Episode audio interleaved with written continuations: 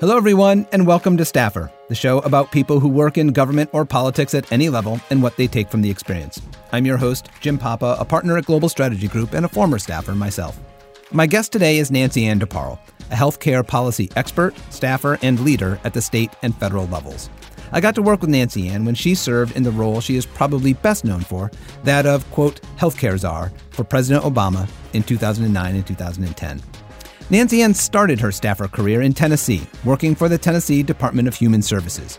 From there, she served in roles at the White House Office of Management and Budget, OMB, and in 1997 she was tapped by President Clinton to lead the agency then known as the Healthcare Financing Administration and has since been renamed and today is called the Centers for Medicare and Medicaid Services, or CMS.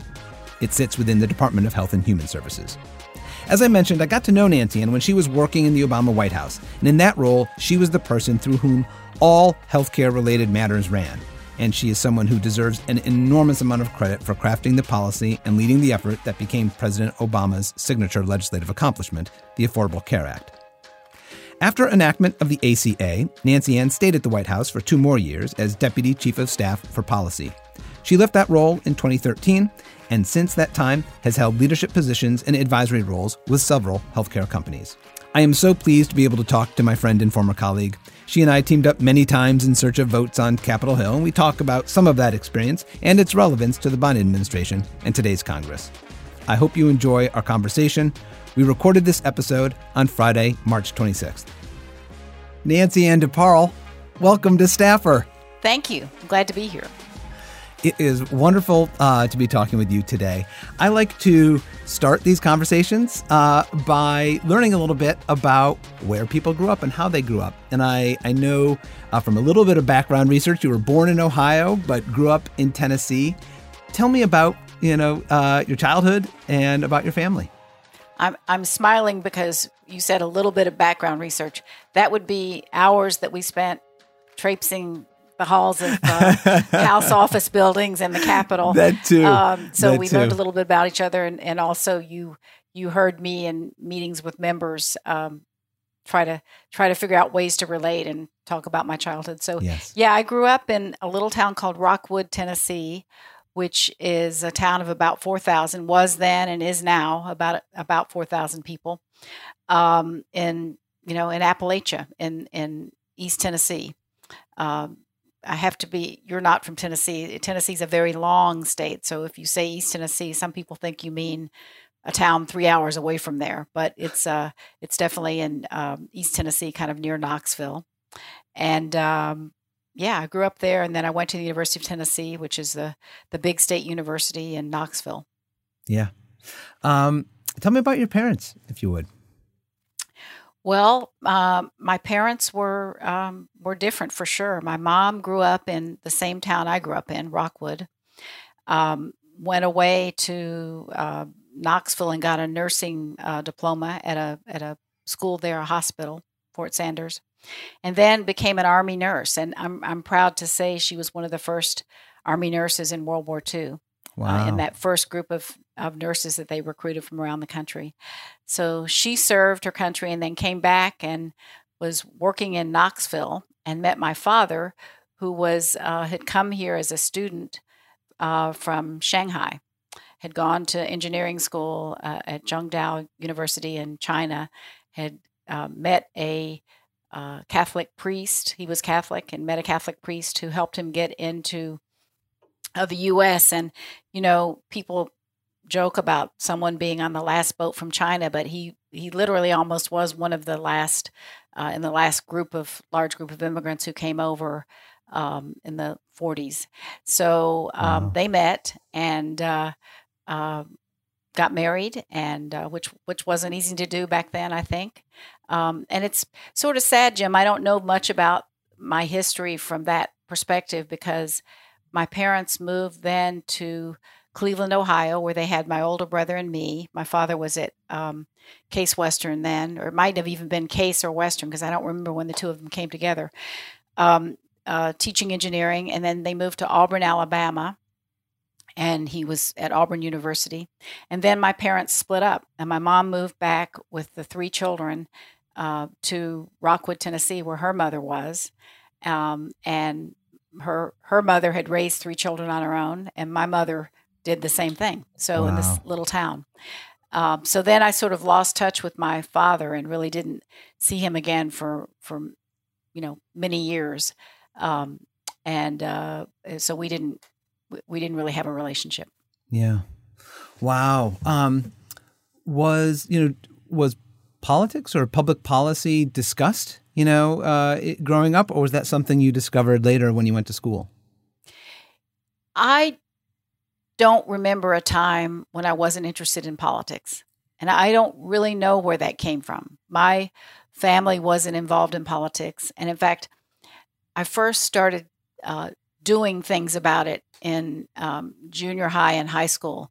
And my mom was working as a as a secretary in the Tennessee Department of Conservation, but in a little tiny little office they had they had a forestry division. They had a little office uh, in Midway, Tennessee, which was a little even smaller town than the one I grew up in.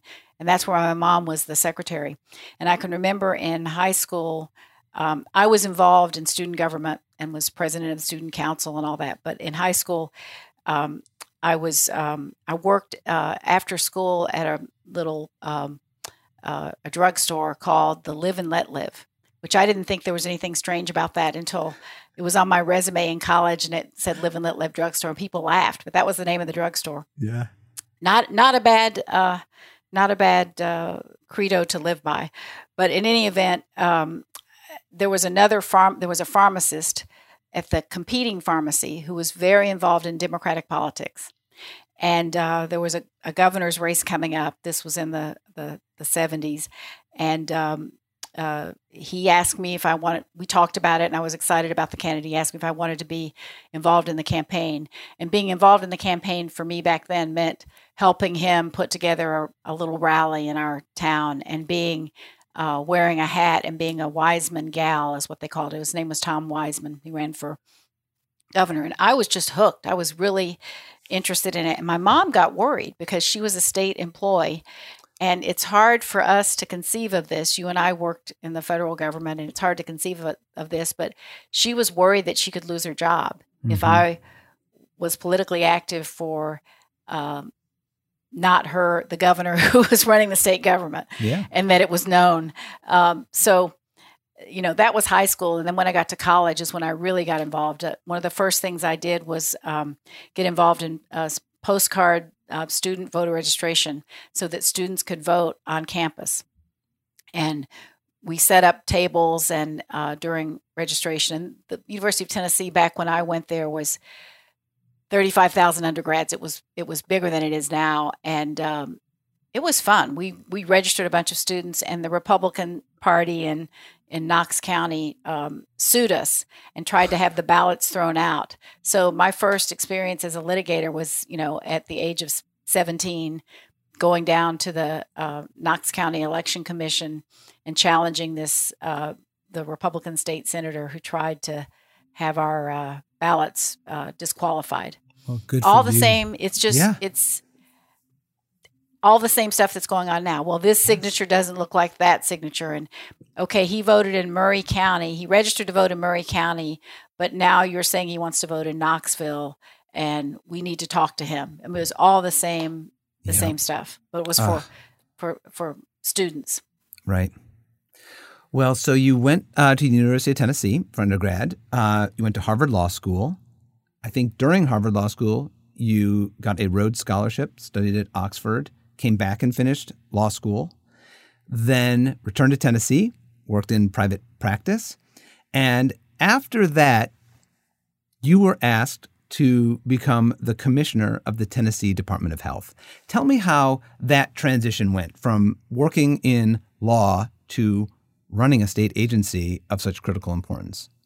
Well, um, I skipped some of my college political activities. So, one of the things I did, I was the student body president at the University of Tennessee, and one of our activities was was getting in someone's old station wagon and hauling over to Nashville, three hours away, to lobby the state legislature. Ah, so okay. that's how I got you. You thought you taught me how to oh no to lobby, but That's I, where I learned how to lobby. I didn't. So, uh, we're going to talk about that. You, I, I knew from our first meeting with with elected officials, you were really good at this, and I was well, I was so, learning from you. So back then we would lobby the state legislature on things that mattered to students because they controlled our fate with respect to tuition, with respect to student activities, you know, things we could do on campus or not do on campus, like alcohol on campus. So um, through that, I met the Speaker of the House, Ned McWhorter, and he was Speaker of the House for you know decades, and then decided pretty late in his career that he wanted to run for governor. And um, so after he was elected, he called me up. I'd worked in his campaign some, but I was practicing law and traveling and doing depositions. I wasn't on the campaign staff. Um, and he told me, we talked about different positions, and I thought he's probably thinking about general counsel or something in the business law area because that's the kind of law I'd done litigation. And he said, Oh, no, no, I want you to be the Commissioner of Human Services that is one that deals with um, a lot of problems. It's the the largest department in the government. Uh, deals with you know poverty, um, and there's a lot going on in Washington around potentially building up for welfare reform. And I want you to go to Washington. I don't like going to Washington myself, he said. I want you to go to Washington and throw your weight around, um, which was sort of funny. I was 30 years, I guess I was just turned 30 at the time. And so the idea of throwing my weight around was kind of amusing. But anyway, and it couldn't have been better experience for me because I learned about passing bills. I had the first bill that our administration passed uh, was one where we, we needed to increase our child support standards to meet a federal standard in order to keep receiving federal money.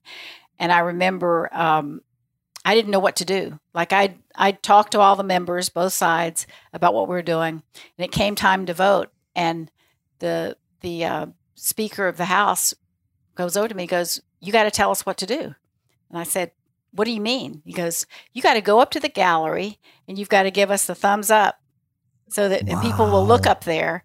And incredible. It didn't come naturally to me, Jim, at all. But I went up to the gallery. They looked up. I said, "Yes," and they did it. Oh, not everybody. I I did. It wasn't unanimous, but uh, so anyway, that sort of constant communication, uh, ex- explaining to people what you're trying to do and why. And Tennessee was at that point um, very bipartisan, or so it felt to me. And so it was Democrats, Republicans, everybody. You know, mm-hmm. it was a great a great training ground for me.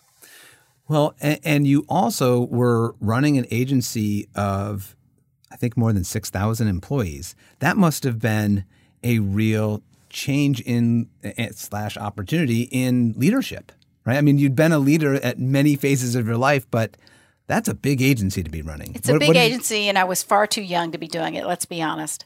I I looked at the governor a couple years into it and said, "What were you thinking?"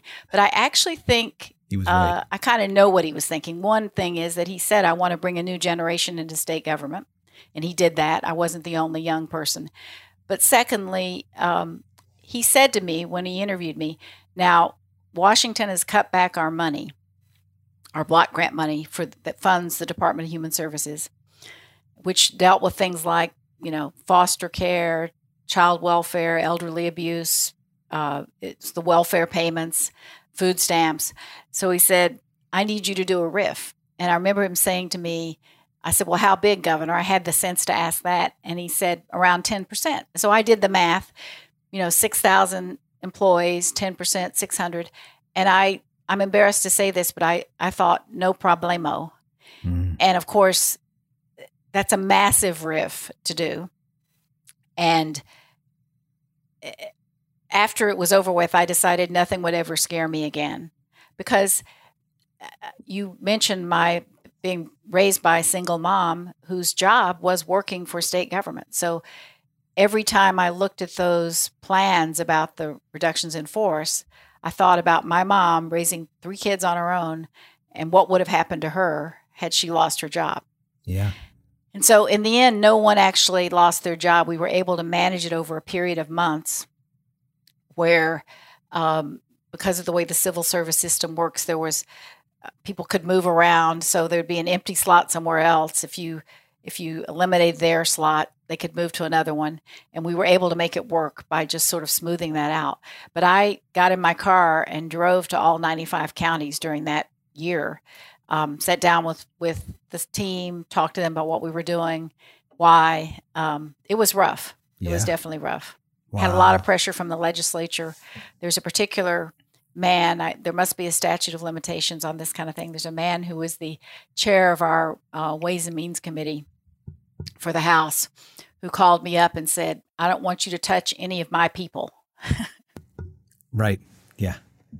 Hmm. Which, of course, I yeah. said, "Sir, we're doing this by the books. We're not. I'm not carving out certain people who who don't get affected." But it was, you know, he. It was not. It was not easy. Yeah. You know, um, the comment about the governor saying, "Hey, I want to bring in a new generation of leaders." When you think about it, and like when when you talk about your background, and we're going to uh, talk about it a bit more, it was so perfectly suited for you to meet the moment. You know, once you began working for President Obama, um, and it's a good thing, right, that you had these experiences so early in life. The good, the ups of learning to pass legislation, and the downs of having to go through that RIF. Um, because we certainly had both, which we're going to talk about uh, in a couple of minutes. Um, but after that experience, um, you worked at OMB for a time, and then in 1997, you were tapped by President Clinton to serve as administrator of what was then known as the Healthcare Financing and Administration. Today is called the Centers for Medicare and Medicaid Services, or CMS. This is one of the most important um, agencies within the federal government. I mean, it touches people's lives uh, daily, but not many people know about it. So, can you describe what CMS does? Yeah, so CMS is the uh, the federal agency that's in charge of administering Medicare, Medicaid, the State Children's Health Insurance Program (CHIP), and now the Affordable Care Act, um, the marketplaces and the insurance regulations, and and the the subsidies and, and all that that go with the Affordable Care Act. Um, so it is, uh, when I was running it, uh, you know, it was probably 500 billion in spending. Now it's probably close to a trillion spending every year. I, I haven't looked at the latest numbers, but so for everyone who is a Medicare um, uh, beneficiary or uses Medicare, that's the agency that uh, you know administers it makes sure that you get your claims paid make sure you get your medicare advantage plan if that's what you're doing. And you're right though no one's ever heard of it. There's this funny story that people tell about um, a senior's telling her member of congress keep your hands off my medicare. Um, and it, she had no idea where medicare was housed in the government. She had no idea really whether he had any role with it just knew that she depended on it um, so you're right. CMS, HCFA, as it used to be called, is an agency that has a lot of clout and a lot of responsibility, but a lot of people haven't heard of it either. Yeah. Did did running a state agency did you find that to be a really helpful perspective in running CMS? Because there's a, it, it seems anyway there's both a cooperative relationship between state you know health agencies and and CMS, but also there are some tensions there uh, where they want waivers and exceptions to things that CMS is trying to apply. Right. Well, during the time I was there, remember that I worked for a former governor, uh, Bill Clinton. And so we were definitely open for business working with states on Medicaid waivers like Tennessee. The first waiver, in fact, the first 1115 waiver that was given, uh, it was before I got there, it was in the early days of the Clinton administration, but was to the governor that I worked for to expand coverage in Tennessee to use the Medicaid dollars to cover more people. And it was actually um, that the kernel of that is what ended up becoming the Massachusetts program. They took ah. the same ah. idea using Medicaid funding to cover more people, got a waiver to do it. That's how they created the Massachusetts program. And as you know, both of those programs were part of what we looked at in um, forming the foundation for the Affordable Care Act. So that's yes, amazing. it was great training on a number of grounds, and including actually the one, the area where you and I worked the most closely, which is when I was running the Tennessee Department of Human Services. I spent half of my time out on the road in county offices visiting with uh, legislators in their homes, doing town hall meetings with them, learning more about them and their families, and, you know, not assuming that we in Nashville knew what they needed. And so I took that that same perspective um, with me to working in the White House and to working at CMS. Yeah. Um, you know, as you said, you and I spent a good amount of time walking the halls and meeting with members. And what my my window into that was, I know, limited compared to how much time you spent with some of my colleagues. You were over on the Senate side. I mean, you the fact that you drove to all 95 counties of Tennessee doesn't surprise me at all because it wouldn't surprise me if you had visited all 535 uh, congressional offices too. It's a um, long list. Our friend Lauren Aronson has the list. It was a long yes. list. But you and I spent a lot of time together we because we, we we had a we had a mission. We did. We had a mission. You were fantastic. And as I've said on previous shows, in the Office of Legislative Affairs, our job was to get the votes out of Congress, and we had a lot of things at our disposal. Uh, you know, we could ask cabinet secretaries to make phone calls. You know, we we could use the resources of the White House to the fullest extent possible, and you were. It wasn't a secret weapon, but you were one of the most persuasive, if not the most persuasive person that I ever brought to the Hill. Um, because you, you say really, that to everyone. uh, nope. You really listened to people so carefully. You knew your stuff inside and out. Um, it was it was terrific, and and because you you know knew the bill better than anybody, um, you know you could gently correct where they had a misperception, and also see and know where there w- were opportunities for compromise or some flex, you know, on our side and theirs. So, to that point, Thank by the you. way, you're welcome. Um, you know, a lot has been written about that that process uh, from early 2009 till its signing into law in 2010. Um, were there times that you looked, you know, you got some news or or something broken, you thought, "This is it, we're dead. This isn't just this isn't going to make it, you know, across the line." Uh, yes, there were many times when I thought we're not going to make it. But you know, there were just as many times where I thought, wow, um, I was just in awe of a lot of our um, of our leaders during that time period, Jim. And again, I think my perspective from Tennessee, eh, you know, informed this. I really came into this job um, thinking that we would be able to do exactly what the president wanted to do, which was to forge a bipartisan you know, piece of legislation that would get everyone covered, bring the bring the rate of healthcare cost growth down, reform the insurance markets. There seemed to be um, bipartisan will to do that. And you and I worked in particular. I don't actually know what your assignment was in terms of members, you know, who was on your your list. But I, but you know, if there was a plan to not have Republicans on uh, supporting this effort. Um, we didn't get the memo. you know, because I, I hear coverage of it now. I've heard something recently where a, a, a, someone on television was saying, well, we could just do what the Democrats did at the Affordable Care Act and just ram it through, uh, you know, with only Democrats. Well, that isn't how I remember what happened, and I'm sure it's not what you remember. That is not. Uh, we happened. spent right. hours and hours and hours working with Republican members, and as our former colleague Rahm Emanuel likes to say, uh, even though in the end there weren't many Republican votes for it, there were Republican ideas for sure, and they were good ideas.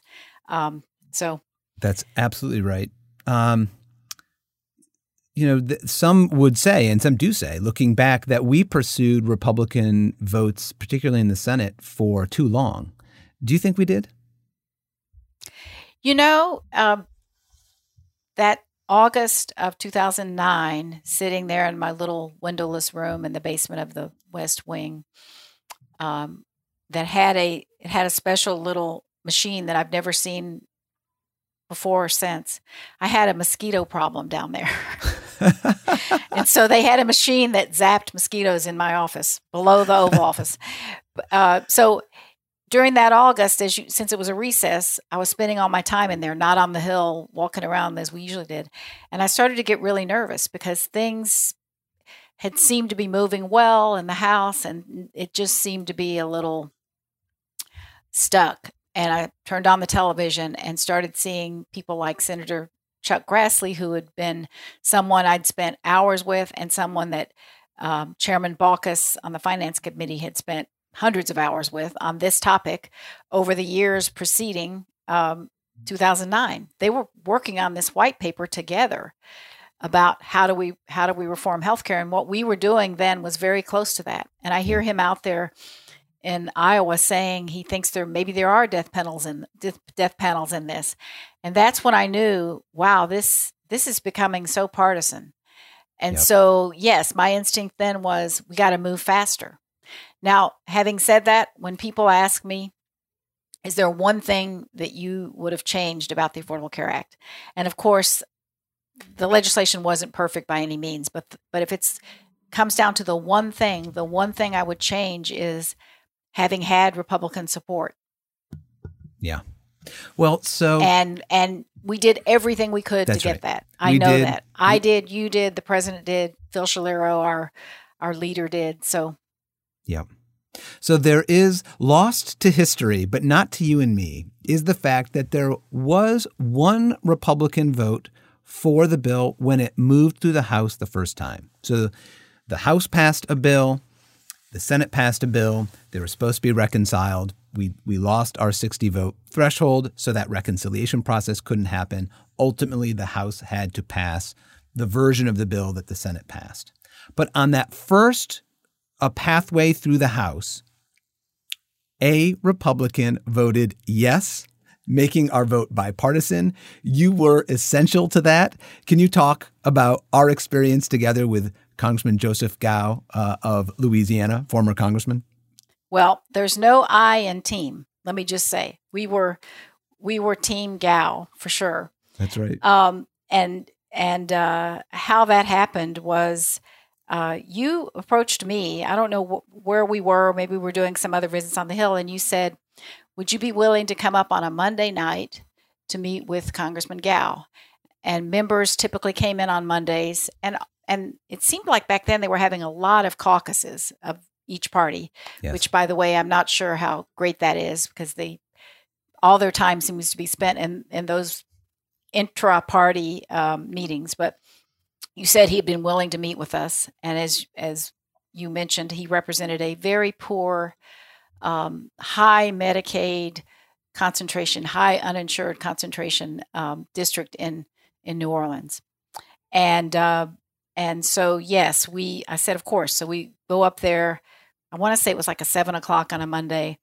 Um, he he couldn't have been nicer or more more gracious we we talked about our backgrounds. We talked about what he was concerned about in New Orleans. Um, he had good questions about the policy. Yeah. About um, the individual mandate that everyone have insurance. How, you know, how does that work, and would people be penalized? And um, anyway, it was it was a good conversation. Uh, and then he invited us to come back, and I think we went. I don't know, a half dozen times probably. Yeah, that's right. And so uh, I sort of learned to count votes from that experience because um, my gut told me he was going to vote for the bill. Yeah. And I'll never forget, it actually gives me goosebumps to hear you describe that time, but I'll never forget. And he, he told us, this is really tough for me. The, the caucus doesn't know I'm meeting with you. Yep. The leadership doesn't know, and they're not going to be happy. That's right.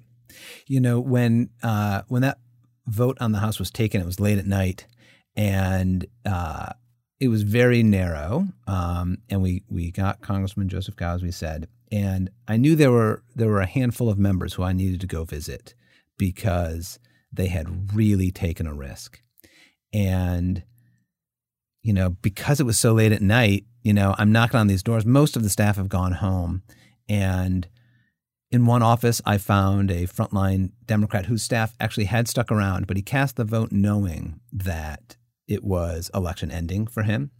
And he and his staff were kind of raising a toast, uh, you know, to to doing the right thing for their constituents and the country in his view, you know, despite the the political consequences that may follow. And when I was stopped at uh, Congressman Cao's office, I knocked on the door, and he he opened it. He actually was wearing his pajamas. He was one of these members who's who mm-hmm. stayed in his office, and he couldn't have been more gracious. Um, and he was so appreciative of the time that you and I had given him to talk about every concern. And he said, I feel very good. I feel, you know, he had an inner calm, sort of a peace within him that, you know, and as you may remember, he, I think he had spent some time um, becoming a Jesuit. Mm-hmm. So he had a real, you know, religious um, moral compass. And as a result, I think some of the uh, more earthly political consequences weren't as you know as scary to him as maybe they are for some other members. But he couldn't have gotten there without all the conversations that you had with him. I couldn't. I certainly well, could not have gotten the, him there by myself. He uh, that story is one of many, and I think of people like Baron Hill and others that we worked with. Uh, that's what I mean when I say some people are cynical about Congress. I'm really not because I saw uh, what people did, that people did um, reach within themselves and say, this could be the end of my career, but I think it's the right thing to do. I think it moves our country forward. And I must, I remember two things about that evening. I did not visit um, people in their offices as you did, but I was happened to be outside the House chamber at just the right location where those swinging doors opened suddenly after the vote and um, the leader Boehner came marching out, and there were reporters all around him saying, "What about Joe Cao? What about Joe Cao? Did you know he was going to vote for him?" No, I didn't. he grabs his cigarette, and I remember thinking, I did. Um, uh, I knew he was going to do it. But you know how unpleasant it probably was for for poor Congressman Cao after that to be yeah. the one person in his caucus. Yeah. The other thing I remember about that night is your colleague and mine, Dan Turton, grabbing me by the arm, walking me through the Capitol, and pointing over toward the Senate and saying, okay, now you got to go over there and get the votes. Right. So, yeah. And then months later, we did. Yep. Well, and and speaking of the Senate, there is certainly a corollary to what we were talking about with you know, trying to win Republican support. Today, the Biden administration is exactly, you know, facing this exactly. They don't have 59 or 60 votes. They have 50, 50. exactly, you know, plus the vice president. Um, but they desperately want Republican support. The first member meeting the president had was with Republicans. Um, what advice would you give uh, our old colleague Louisa Terrell, who is running legislative affairs there now, but all of the White House uh, and the president and vice president in trying to, you know, get what we tried for, but was just out of our grasp? Um, I think when I, I'm smiling thinking of Louisa because, like you, and frankly, like the whole legislative team that uh, Phil Schiliro put together, um, Louisa's answer when you say no i don't think i can be for that is well which part of it is the no? Is it a hard no or is it are there parts of this that you can support? She was always looking for an opening an angle and just by being uh, determined and and optimistic and all of those things she could find a way to get people there. Yep. So I'm assuming that's the same Louisa who's who's leading uh, President Biden's effort on the Hill, and that's what you have to do. And by the way, you're overstating it a bit because uh, when people use these these comparisons, they'll say, "Well, look at what LBJ was able to do." Well, he had a you know a totally veto proof, filibuster proof, everything majority uh, for a period of time. Um, we had at our height 58 if you really mm. think about it because we had two independents. We had that's right. That is know, right. we, yep. we had bernie sanders and and so they have independents now too. They have sanders and they have um, um, angus king yep. who vote with them. But none of this is guaranteed. You know i learned this from pete rouse. Uh, Pete Rouse told me because I'd never passed a bill before, and uh, how do you do this? And he said every senator has a brand. Mm-hmm. It's true of every member too, probably. And you have to figure out what is their brand, and then figure out how what you're trying to sell or get them to do can fit within their brand. So if they're a states' rights person, you know, if they're a, a, former governor who believes states should be the ones to make these decisions, you have to figure out can your legislation still work within those constraints? And if it can't, you're going to have a problem. You have that's how, what you have to do to sell it. So I assume that's what um, President Biden and Louisa and the whole team are doing. That's right. Well, and I also I want to be careful not to overstate the responsibility being only on them because it's not right. Mm-hmm. The, the the senators themselves, our Republican colleagues, they need to want to be to yes also. And right. if everyone wants to be, you know, a get to yes, okay, then we're in, you know, then we're working together on a hard problem, but we're not working against each other, you know, trying to hold up every turn and twist as a political opportunity. Well said. That, that's it's not all on on them to persuade. If you think that our country needs to rebuild its crumbling bridges and rebuild our infrastructure, and good Lord, if this pandemic um, showed us anything, it's it's that we have to be prepared. Um, then you want to work with together with President Biden and his team on an infrastructure bill. Right. And yes, it's going to be hard. And yes, you might say, I don't see how we spend more than 300 billion, and they say no, it's a couple of trillion.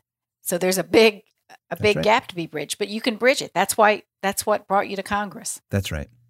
Well, um, I want to take a moment um, uh, to recognize that the Affordable Care Act just passed its 11th birthday. And I'm now going to brag on it and by proxy you by reading out some facts uh, that uh, are true of the law today. More than 20 million Americans have health coverage today that did not have it before the Affordable Care Act. And just last month, the month of February, an additional 200,000 people registered for coverage. 39 states have chosen to expand Medicaid eligibility, and several more are consider- considering doing so.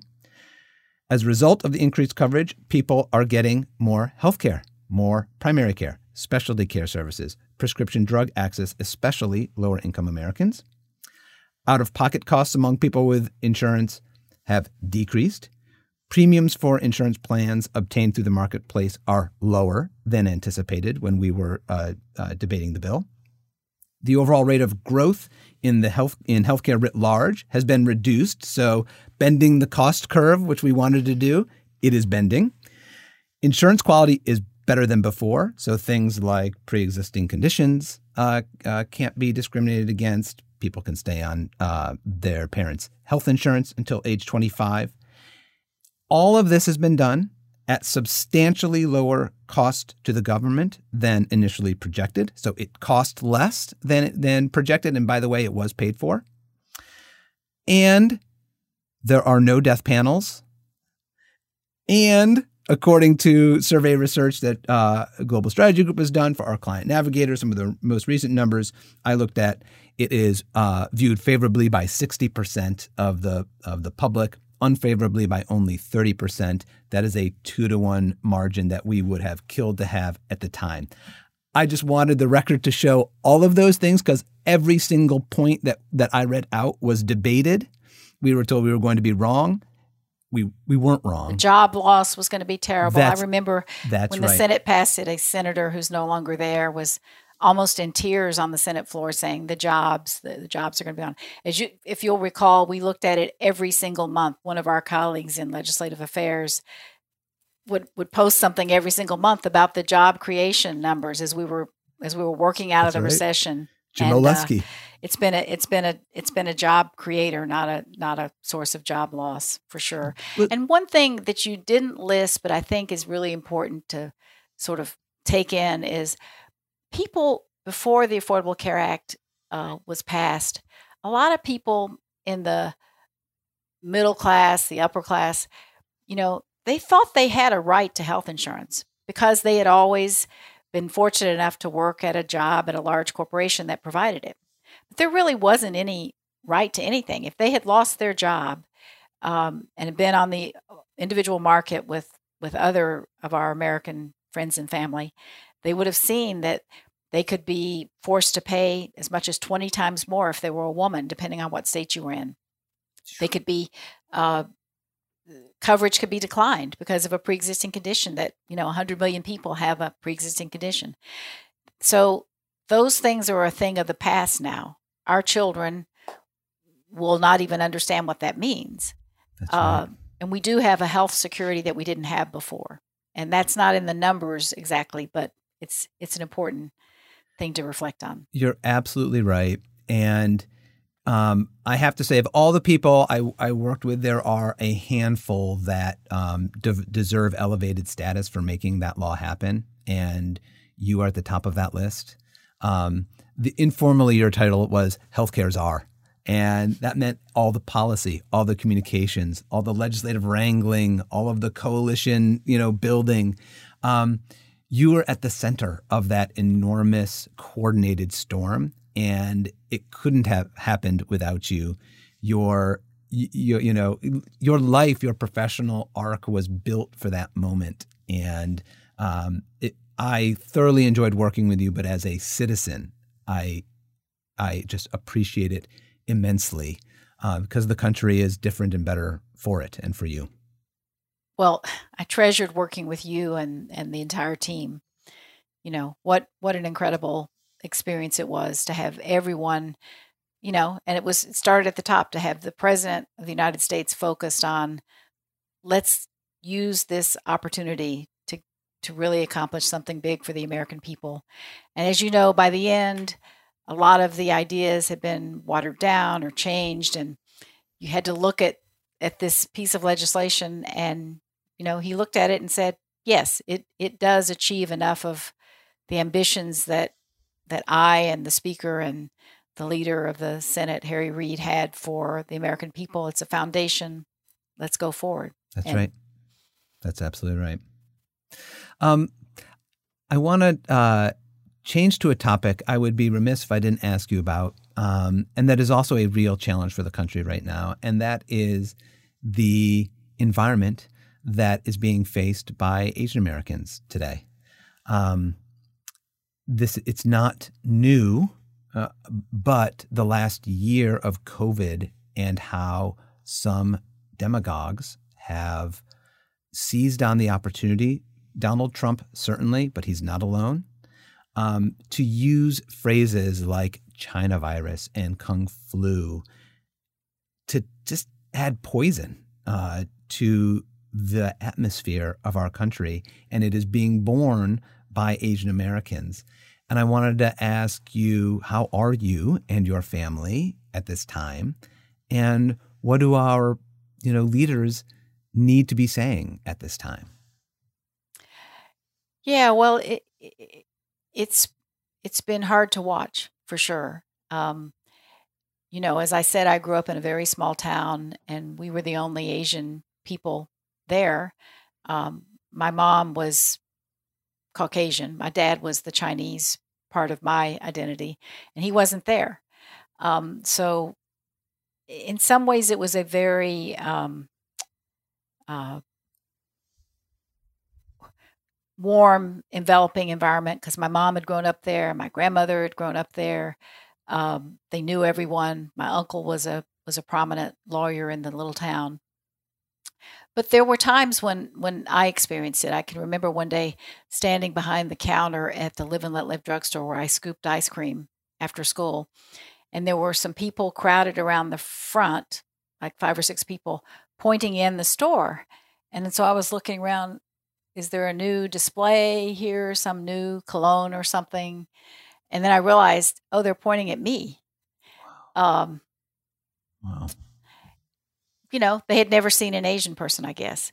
During this was also during um, the end of the Vietnam War, and there was a time when um, we would drive to school in the mornings. We rode the bus to school, and my mom actually started driving us for a period of time because when we would drive up to the school, there were a group of uh, boys who would yell "Ho Ho Ho Chi Minh." My Oh. last name was Min then, um, and Ho Chi Minh being the the uh, Vietnamese leader, North Vietnamese leader. So, uh, you know, kids can be insensitive. People can be insensitive. Uh, it's it's very hard to see now this coming out. I don't know where exactly it's coming from. You know, it's happening in my neighborhood in Maryland. Uh, you know, a little spat over a parking spot became a, uh yelling at someone over being Asian. Hmm So, uh, I think the more people that speak out about it, the better. The more of our leaders. Governor Hogan just spoke out about this. His wife is Korean American. Um, Mitch McConnell, the leader and uh, former majority leader, minority leader in the Senate, has spoken out. His wife is Chinese American. Yeah. So people need to need to speak out about it. Yeah, they do it. Uh, it it's urgent, um, and you know, just to your your point about um, a- any moment can sort of flare up into this racialized incident. It's it's there, right? Like it, it's sort of, that's proof that it is it does permeate, you know, society. That a a otherwise uh, you know inconsequential dispute over a parking spot becomes a, a a moment where one person tells another, "I'm I'm above you," right? They, I'm degrading you with this Yeah, racialized. Uh, you're degraded because you're Yes. Asian. Yes. Um, well, I'm very much thinking of you and your family at this time. Um, there are a couple of questions I do like to ask my guests uh, that are recurring segments. We have talked a lot about staff and our work as staffers together. I have this idea that I'd like to build a monument to staffers on the National Mall, and inside are bronze busts of all the of the top staffers in history. Is there someone or some people who you would nominate to be in the Staffer Hall of Fame? Well, definitely. Um, one would be Phil Schiliro, Yes. who you and I both worked with and revere, and I've Yes. learned a lot working with Phil. But He's Phil head has of the legislative this. affairs. Yeah, he's a brilliant strategist. Um, the most humble guy you can find. It was amusing when um, then when former Secretary Clinton testified uh, when she was running for president, I guess, uh, uh, in 2016. Uh, she was called up to testify in front of the House, and Phil did some of the work helping her to prepare. And there was a photo in the New York Times of the people, her staff, and it and this is after Phil had been assistant to the president for head of the Office of Legislative Affairs for a very successful uh, president, Barack Obama, who got probably second only to, L, to LBJ in the number of bills you guys passed that first year. Um, and it said it named off the na- names of the people behind Secretary Clinton, and it said and an unidentified man.